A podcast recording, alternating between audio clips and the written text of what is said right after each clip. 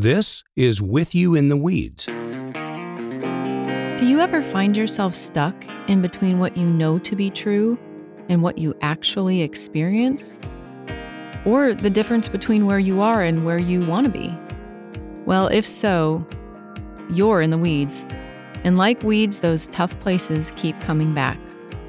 I'm Lynn Roush. And I'm John Tennant. As counselors, Lynn and I deal with those weeds all the time.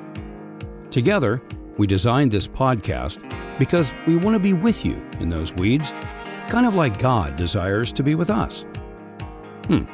Now, that idea will change everything. So we hope you'll listen in and let us be with you in the weeds. Let's get started. Well, here we are on With You in the Weeds, and we are in our series about beliefs that will keep you stuck. And Shay and Austin, we've got a really good episode planned today for our listeners, don't we? I'm looking forward to it. This is going to be fun. It is complex, but but fun. Yes. Yeah, We're going to yeah. tackle some hard topics today. But, you know, on our last episode, we talked about this belief that people have that your past doesn't matter, that we can just avoid it, ignore it, cut it off, not deal with it. But today we're going to explain why your past really matters, actually, maybe more than anything else. And today we're going to look at a biblical foundation as to why we should explore the past. We're also going to look at the neurology or the brain science reason why the past is actually never fully in the past. And finally, we're going to just give you some practical ways of how you can begin to look at your past and see the impact that it has. But, you know, I've been watching The Crown lately. I know everybody has their series that they're into right now. And I know it's been out for a while, but I recently started through it. And oh my goodness, what a fascinating tale of the royal family. Shay, are you watching this too? I am not. Okay, Shay is so into a I'm different series. a Okay. Breaking Bad. that I will not Oh, I'm I with will you. not explain. but I'm really excited about it because my sisters and I grew up in the 80s and the 90s just loving and admiring Prince Charles and Lady Diana. In fact, we woke up early in the morning, um, the day of the royal wedding, to see her walk down the aisle and get out of the carriage. And, you know, we followed her fashion and all the trips that they would take, the birth of William and Harry. And so we felt like we knew Lady Di, right? I mean, we we had a personal connection with the prince and the princess. And that is one of the reasons why we were so devastated, as were many people, when Charles and Diana separated and ultimately divorced. We just we couldn't believe it because from our vantage point, they had this idyllic romance. They were so in love and we just could not in our small little young minds, we could not understand what forces could possibly be driving them apart. Yeah. Yeah. Well, for me, the royal couple was Brad Pitt and Jennifer Aniston. right? Okay. So- I mean, if you think about it, if those two beautiful rich people can't make a marriage work, what hope is there for the rest of us? Just all mail it in. Stay tuned for our marriage series, people. Right. I mean, how do ordinary people like us, without the wealth, without the privilege, without the beauty, I mean, how do we make it work? How do we keep it together, right? Um, but you know, as I'm watching The Crown, I'm I'm deep in the weeds, if you will, about the families that Charles and Diana were born into, the past experiences that brought them into this marriage, and now things are making so much sense. Now, I do know um, the crown is only loosely based on past events, and, and a lot of the private conversations in this show are largely manufactured, they're made up. But here are the themes that I'm seeing uh, favoritism in families, you know, favoring one child over another, adultery being normalized in a marriage, keeping family secrets, intense jealousy among siblings and family members, power struggles, obviously, intense public scrutiny. These people are living in a fishbowl, um, and a lack of emotional connection and just they lack this sense of safety and security. And so as I'm watching this play out, I'm thinking, no wonder, no wonder they couldn't make it work. Their past and the setup of their lives and their families laid the groundwork for how they were going to go about their marriage, the needs, the hurts, the expectations they brought into their relationship. And my point here simply is that to understand the present, you have to go back to the past. Yeah, you're saying the more you thought about it, the more you realize some of this behavior just didn't happen out of nowhere. It was grounded in past, very specific, particular, in a lot of ways, tragic events. Sure. And I mean, Captain Obvious here, this doesn't just apply to big time royal families. This applies to everybody. hmm Um, it's a relatively small example, but for me, I'm thinking about where my love of Duke and Duke basketball started. That's right. Boo. Uh, I am a Duke fan. Cue the haters. Uh, second only to my love for Mizzou. But I became a Duke fan primarily because I remember watching games with my dad, starting at the age of six or seven. So you know, the point is this: this love just didn't randomly come out of nowhere. It's rooted in something specific in the past. But also, there, there's another important part of this. You know, that assumption um, that to understand the present, you have to go to the past. It's not just this catchy cultural phrase or a truth discovered by modern psychology or you know Netflix shows. It's actually founded and rooted in the scriptures. Yeah, the, the teaching sometimes in the church, or just the belief in general, is that we don't need to deal with a past influence on us. It, it's really unbiblical because it keeps us, I think, from bringing things done in darkness into the light mm. and, and having or bringing to bear God's grace on those areas and having God heal those areas. hmm And, and remember, when those areas are affecting us in the present, they're really not the past, are they? What you mean? Can you say that again? When they're affecting us in the present, they're not really in the past. Can you say more? Yeah, in the sense, the things that happened to us in the past, if they're still having an influence on how mm-hmm. we mm. Relate to God, how we relate to others, um, even ourselves, then it's a present reality. Yes, Something done in the past is a is a present reality that God wants to deal with Mhm. and bring healing to, maybe. Yeah. Uh, but one with you know back to the to the point, one of the main passages that people often misinterpret is what Paul says in Philippians three, and if you remember, uh, uh, the context of this is is Paul brings up his past. He says, "Remember, I was a I was from the tribe of Benjamin. I was um, uh, in regards to the law. I was I was very righteous." He he brings up all of these things that were true of his past, and then he says this. He writes, "But whatever was to my profit." I now consider loss for the sake of Christ. What is more, I consider everything a loss compared to the surpassing greatness of knowing Christ Jesus my Lord, for whose sake I have lost all things.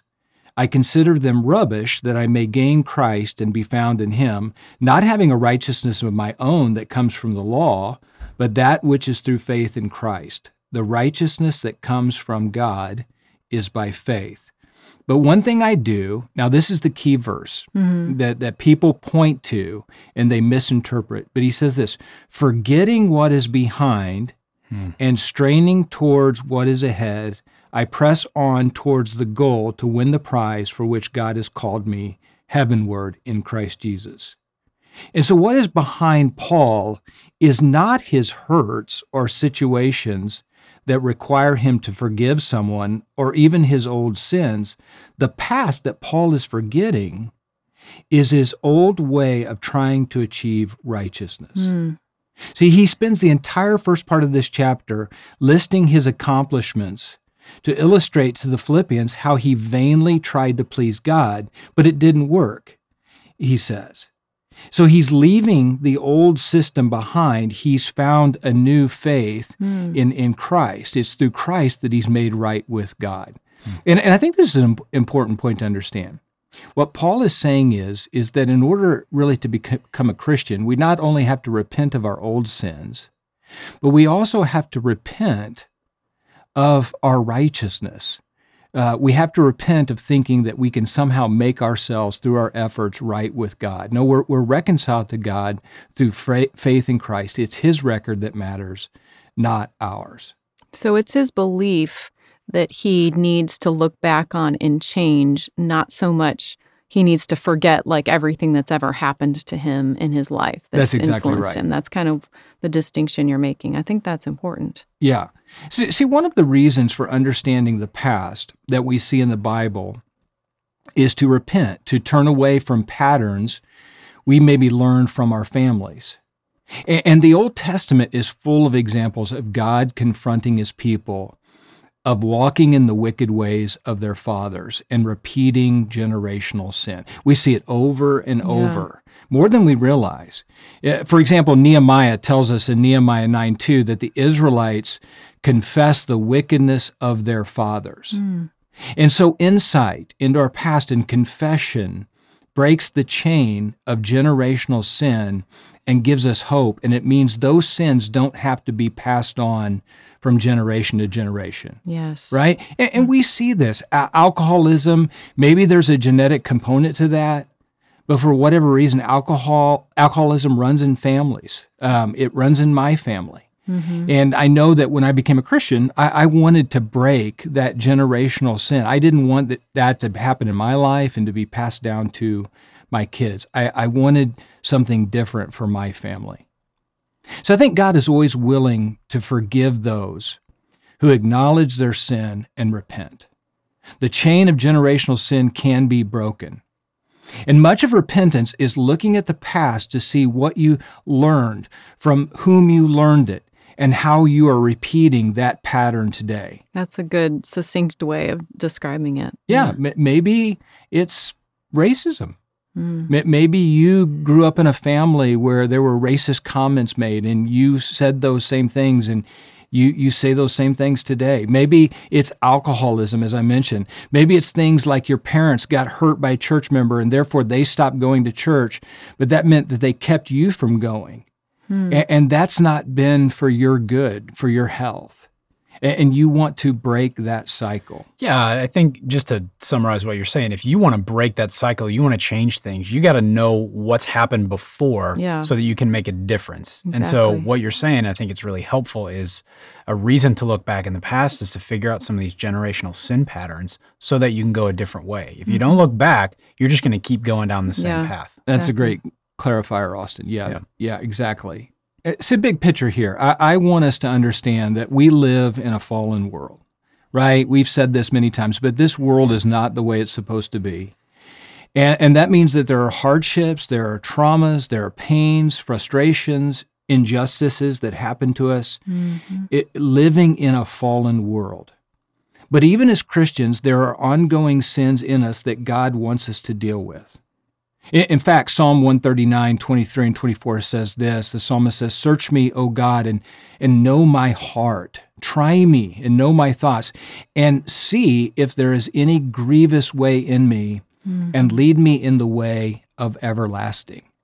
Um, what a great passage. Yeah.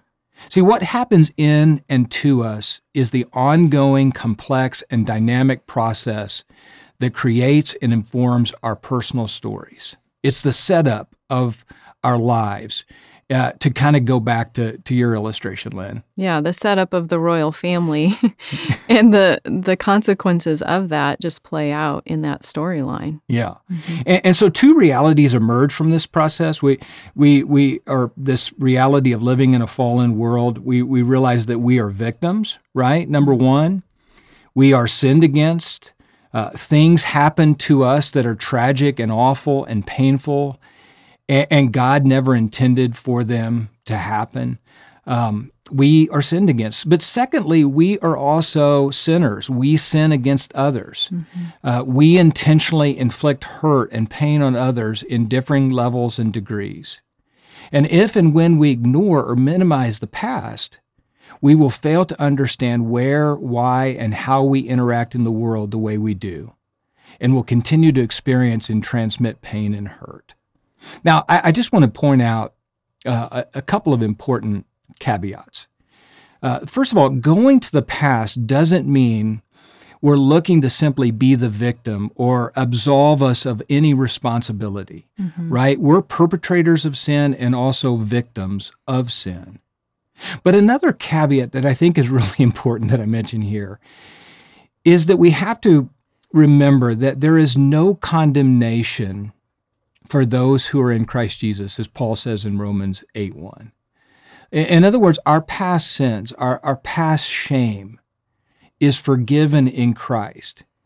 And, and too many people that I talk to think, you know what, I, I understand I'm forgiven, but I somehow got to make up for what I've done in the past. Yeah. That somehow God's going to hold that against me. Yep. But we need to rest in our Father's love for us in, in Jesus. There is no condemnation. So let's put those past sins and thinking that somehow we got to make up for it before God, let's put that behind us. Yeah, that's so important. Uh, but let me just give you maybe a personal example here of how our past uh, can affect our present. You know, when Lynn and I first got married, um, now you've got to understand that Lynn and I come from two different backgrounds economically. Country mouse and city mouse. I'm from Chicago. You're from Centertown, Missouri.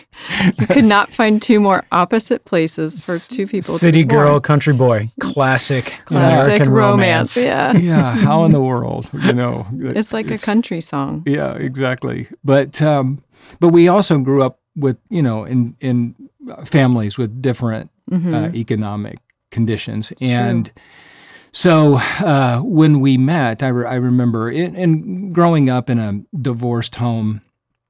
And uh, a, a dad who was an alcoholic and didn't always provide for us financially. Um, I just always remember that I just had this fear that I'm going to be on my own and is is am I going to be taken care of financially? Am I going to be out on the street? And I mean, and that fear really drove me to work really hard as a student in school. And uh, so, anyway, um, we get married, and guess what? I bring that idol that I had made of money. See, see, rich people can have money as an idol, but so can poor people. So we get married. We don't have a lot. And um, I have this fear around money. I've made it an idol in my life. I look to it for my security, uh, for my sense of well-being. We get married, and so the that first month of of marriage, Lynn, you remember, I'm looking at the credit card and everything that you were spending, I was and like, why do we need Yeah. all of this stuff? right. I'm like, I'm buying toilet paper, toothpaste, food to put on the table. I'm not out buying, you know, like fancy. Lynn was called into the principal's office. Okay, you've got some explaining Oh. to do. I every month I had to give an account for what I was buying money for because granted he had been single on his own living very frugally and now all of a sudden you know he's married and I'm buying you know things for our house and to make it beautiful and all that so let's just say the first couple years were were rough and I think you know I, I'm glad that you're telling this story because it's such a great example of how you grew up with this fear that you brought into the marriage and at first, I think it was just subconscious, like just that being driven by that fear and anxiety.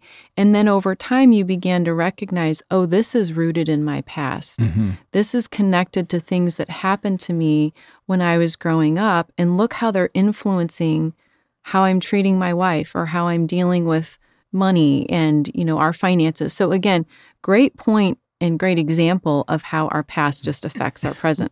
Yeah, I was making us both miserable, and I was hurting our marriage because you, you know this idol was controlling me, and uh, it was really a, a healthy process to kind of deal with, to understand my my own heart, to understand that idol and that fear that came around money, and then to to to learn to trust God. Yes. That that yeah. Oh wait a minute, I have a heavenly Father Yeah. who's sovereign of my life and is going to take care of me and i just need to to trust him Mm-hmm. and and dealing with that idol i think helped us get through Right. that and It's been a i growth stopped looking at the uh, credit card statement Yeah, Well, that has helped. You wouldn't have been able to say that and be where you are if you hadn't gone to your past. So that's a great example of what can happen. And, and Lynn, we were talking about this before just a little bit ago. On the one hand, there might be people who go to the past to try and absolve themselves of responsibility, but you said that you see another group of people. Can you say more about that?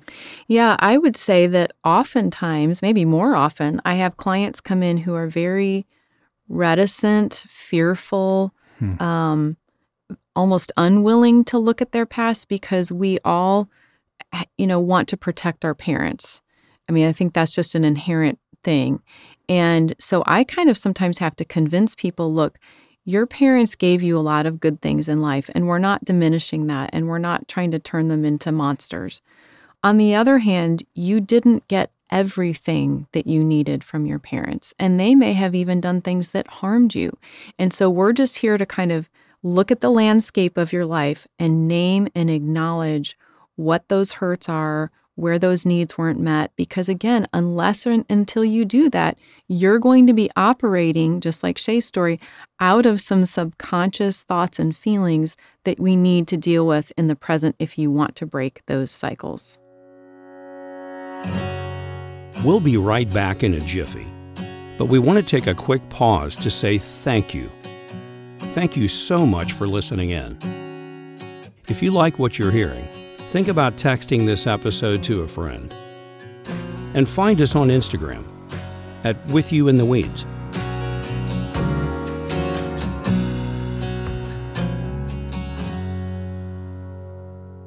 Okay, so we've looked at the biblical basis of why looking at our past is important, but now I want to get into the brain science behind why your past matters and you just can't avoid it. And here's how I want to simplify it. From the day we come home from the hospital, our brains are kind of considered online, like Wi Fi, it's picking up signals. And we be- begin to take in all of the emotional and psychological cues that are needed for our survival. So, very simply, the right hemisphere of the brain is fully operational. It's taking in images, sounds, sensations, and the emotional cues of your environment. And that's what's known as implicit memory that operates on a subconscious level and that stays with you through the course of your life. It's almost like a sponge that's just soaking up Yes. stuff right from the get From the get go, mm-hmm. yeah. Then we have the left hemisphere of the brain, which directs the logical, linear, and verbal functions. And that is what we call our explicit memory. And it takes longer to develop. And usually up to the age of 25, our brains aren't fully formed. And explicit memory requires conscious awareness that comes with age, like, you know, what your earliest memory is that you can consciously remember. But basically, what's happening is, like you said, mirror neurons, and sometimes they are called sponge neurons, they're receiving information at a rapid pace. It's recording, it's storing images like a movie camera. And these create neural networks that become enduring pathways in our brain.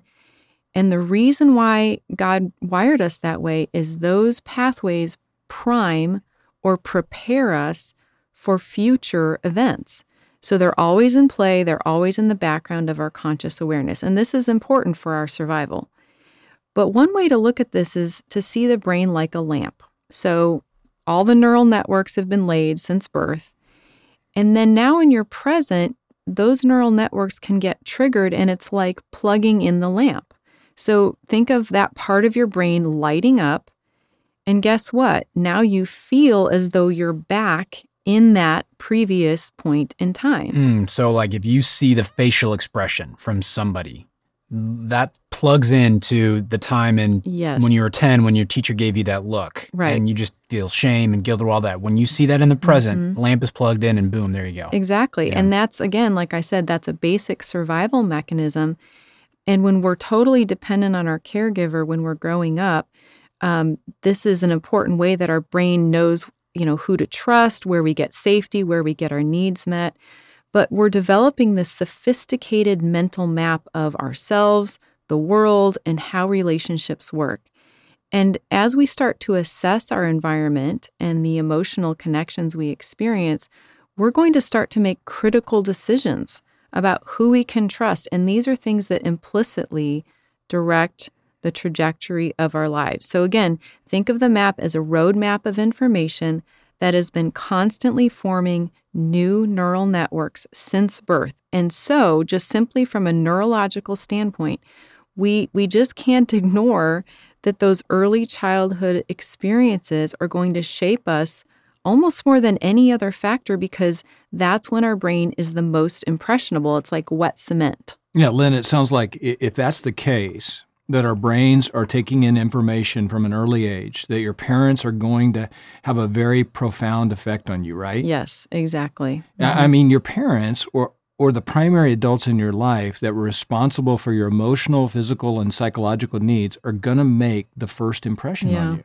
hmm I, I know that everyone's story here is different, but maybe you didn't grow up with both of your biological parents. Maybe you were raised by a grandparent. I know that my grandma played a big role in raising me. So obviously there's a variation on who your primary caretakers were. But but whether they were your biological parents or other adults in your life, it, it doesn't lessen their impact mm-hmm. on those early years.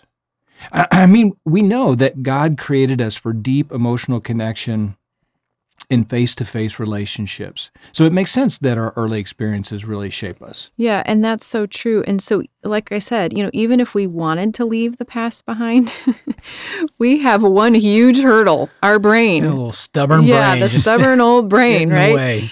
and and here's another mind-blowing thought that I just want to put out there for you guys and I don't remember where I heard it from and I would give credit if I knew but in some sense at this present moment you are every age you ever have been. Uh, okay, I know it's like time warp, right? like at this present moment, you are every age you ever have been. But if you think about it for a minute, it actually makes so much sense because your brain contains memories that are alive and active that date back to every part of your life, right? From birth.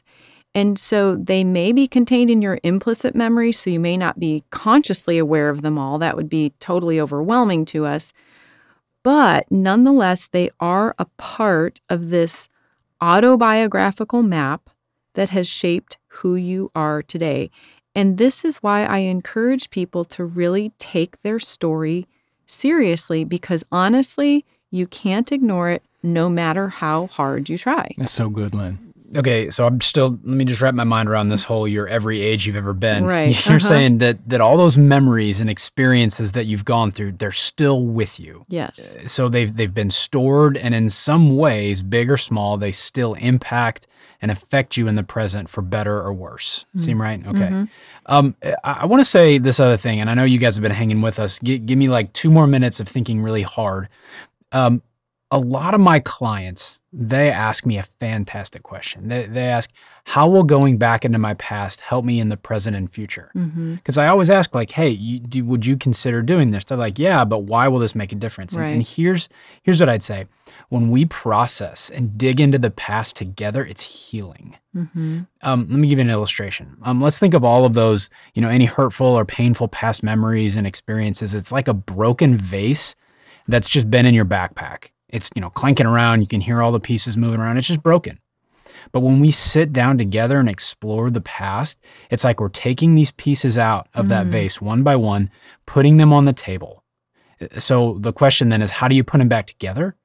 Well, you have to, you can't just remember them, but you actually have to relive them. Mm. And what I mean is that you have to go back to those memories, to those places, and experience the emotions again, which is really can be really apprehensive and cause a lot of worry and panic, mm-hmm. but that that's how it happens. The difference though is that you're going back and remembering those in the context of a safe and secure environment with somebody who's processing and holding these experiences with you together, also known as the counselor. Mm-hmm. You know, in um, it, there's a guy named Stephen Porges. He's a psychologist, neurologist, and he was speaking about what is needed for healing like this. And he had this great phrase. He says, "Safety is the treatment." Yeah so simple and so profound. Mm. Safety is the treatment. And if and when you can get this and you can do this with these m- memories, a funny thing starts to happen. That broken vase, it gets glued back together. You know, it doesn't look like it did before it's broken. Of course, you know, it still has scars and you see where it was broken, but it's put back together. Mm.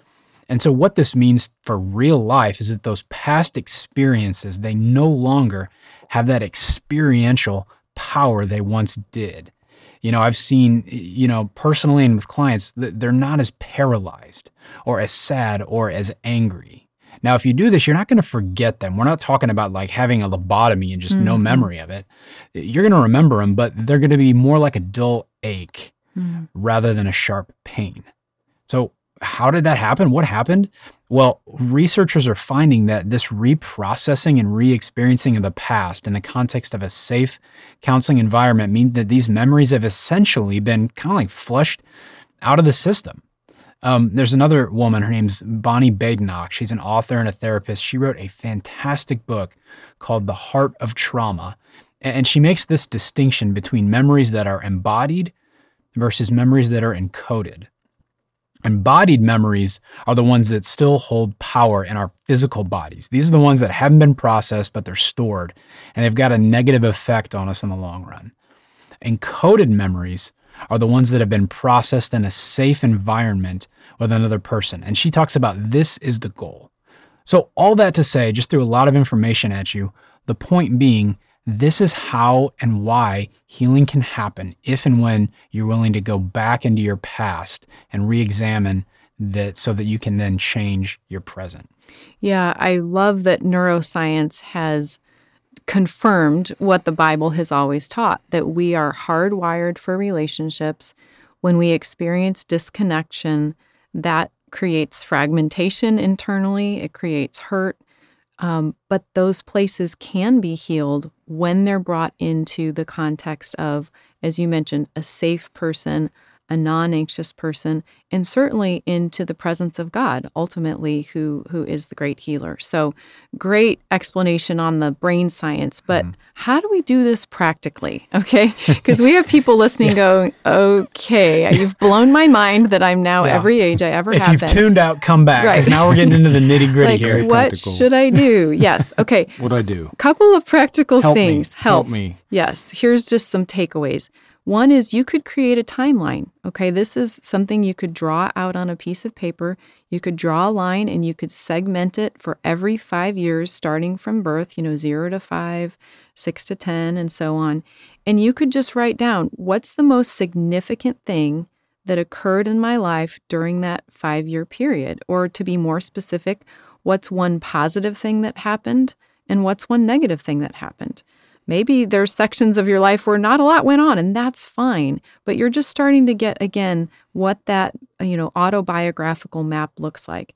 Another practical way would be just make a list of your top 5 most positive memories and your top 5 most negative memories. I mean, that would take you to some pretty interesting places if you took the time to yeah, do it. Yeah, and I tell people go with your gut.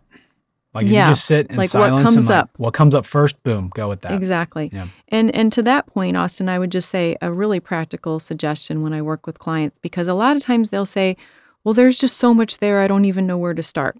So I encourage them to really pray, as you said, sit in silence, you know, silence and solitude, and ask the Spirit to illuminate their hearts and to show them what is that past memory or event that's the most important mm. thing that God has his finger on that he wants them to address. So this isn't navel gazing, but it is in some sense just reflecting on your past and letting God bring yes. to mind some areas that that maybe have been some hurts, some pains, Absolutely. and that are affecting you today, and you didn't realize that. Yeah, it's an exercise of self reflection where we're allowing God to search us and to show us what's there so that we can understand what's happened and how has that affected my present. Yeah, Psalm 139 1 leads off with search me, O God, and mm know my mm-hmm. heart. In other mm-hmm. words, God knows it all. The question is, do we know it? Right. Mm-hmm. Um, the other thing, if you don't mind if I had one more thing here, there's a great book. Uh, it's called Generations Deep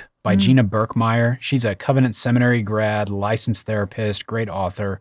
Uh, this book tells her own story and how she worked through her past, um, but she also includes a really thorough questionnaire at the end just to help people understand where and how they might have been impacted in their past. I mean, it's something like 40 or 50 questions like wow. what was parenting expectations like mm. uh, how was money handled was anybody you know going through medical issues just it's a great diagnostic i'll include that in our show notes yeah yeah to, mm-hmm. to just to just give people a chance to start and, and in my experiences has helped the ball rolling for people who like you said aren't really sure where to begin mm-hmm.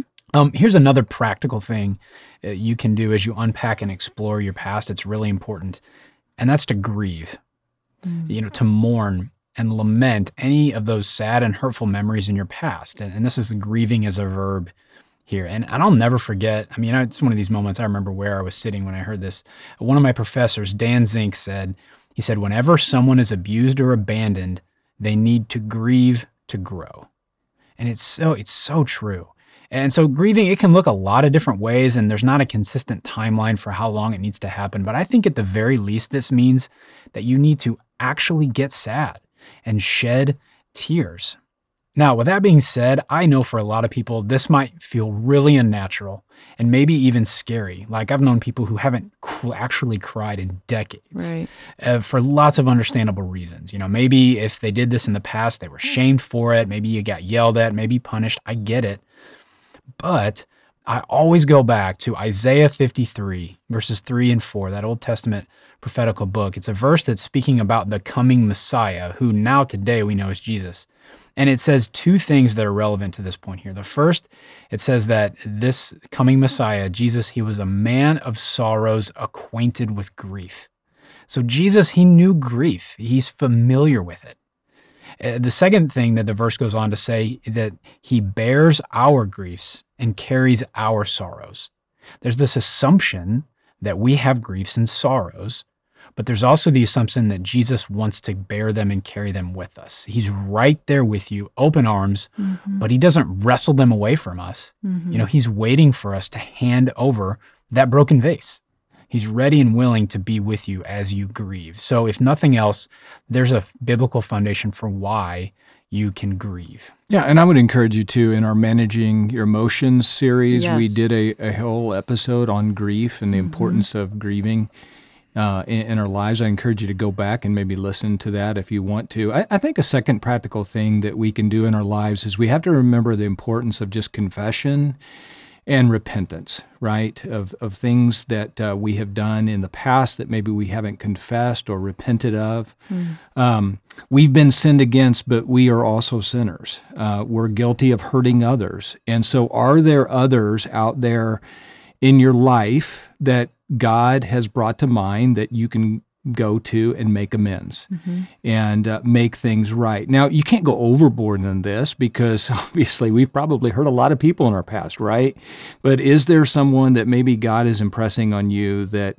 that hey i need to go and i, I need to just own up to what i have done and and hurt them in some way also confession and, and repentance as i mentioned earlier helps us break that generational cycle of sin and so we have to examine ourselves. Uh, we, we have to bring those things into the light uh, to see if there's any hurtful way in me, as the psalmist says in Psalm 139. Uh, so, d- does God have his finger on an area of our lives that he wants us to deal with? Um, because if we don't, we will repeat what we don't repair. See, guys, what happens, uh, for example, when a jerk becomes a Christian? This, is, a, this is a joke. This is like a setup for a joke. what The happens when a jerk store called. Yeah. Or out of jerks. What happens when a jerk becomes a Christian? well, there's still a Christian jerk, right? so here, here's a common okay. example. This is what I mean by mm-hmm. that, mm-hmm. right? You you struggle with, say, the idol of power and control, because when you were growing up, you felt powerless, or your family life was out of control. Now, fast forward to adulthood, you're committed to being a very successful in in in, in the business world, and, and then that person, right? you become a Christian, or that person becomes a Christian, and they decide to leave the business world and to go into ministry and become a pastor. Well, guess what? Their past is totally wiped away clean. right? Please tell me. No, Oh, no. They, they still have that idol um, of power and control operating in their lives, and they end up abusing people that they work with. Right now, I, as a as a pastor, I have. I just want to mention this. I've seen, for example, alcoholics come to faith in Christ, and they never drink again. They never struggle with it. I want to admit that. Um, sometimes God does that in people's lives, but oftentimes who we are before becoming Christians, it, it remain we we have to work Still a process of growth That for- that's yeah. exactly exactly like just like I had the idol of money, right? In, in in in my life. Um, and, and so it happens all the time in, in, in ministry. That's why we have to, where uh, someone comes in, they still have the i- idol of power and control, and they think, well, now I'm a pastor, I'm not going to deal with that, but but they do, mm-hmm. and, and that's why we have to examine ourselves and see what idols are still in our lives, and we need to keep fighting against those idols because they they continue to affect us. Yeah, and I'll just say every time you say the word idol, I always think that's obviously connected to something from the past. So anytime you're naming a sin from your present, again, the whole point of this episode is it's most likely rooted in Yep. a past event that hasn't been healed, hasn't been addressed, hasn't been dealt with. Yeah. So, Yeah, real one final thing on this section, and it's just about pace. You know, if and when you begin to explore your past, uh, follow your gut. And if you're not ready to dive into something, I'd say just listen to that part of yourself and stop. You know, there's no rush here. Doing this exercise, it's a marathon and not a sprint. So, what I advise people to do, what I'd say is just err on the side of going slow.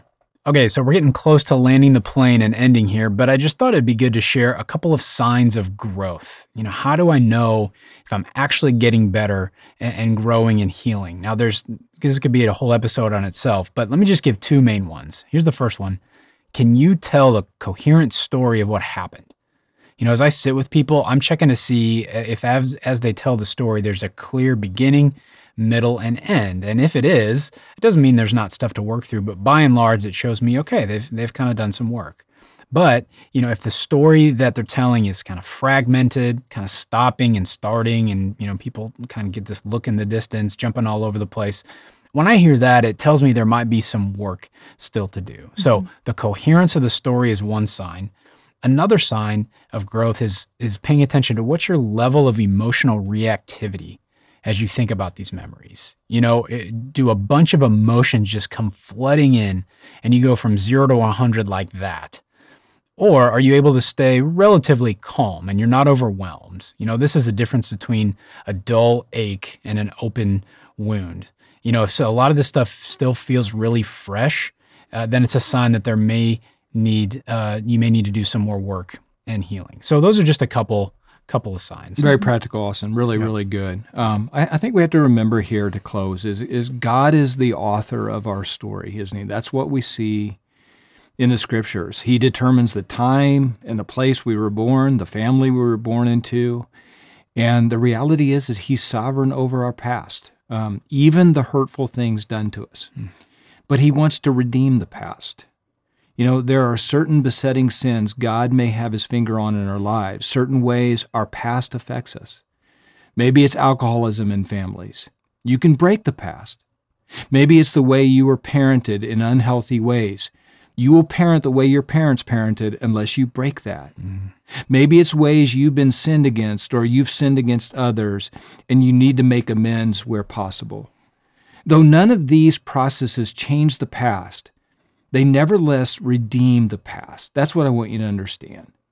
See, God is in the process of making everything new.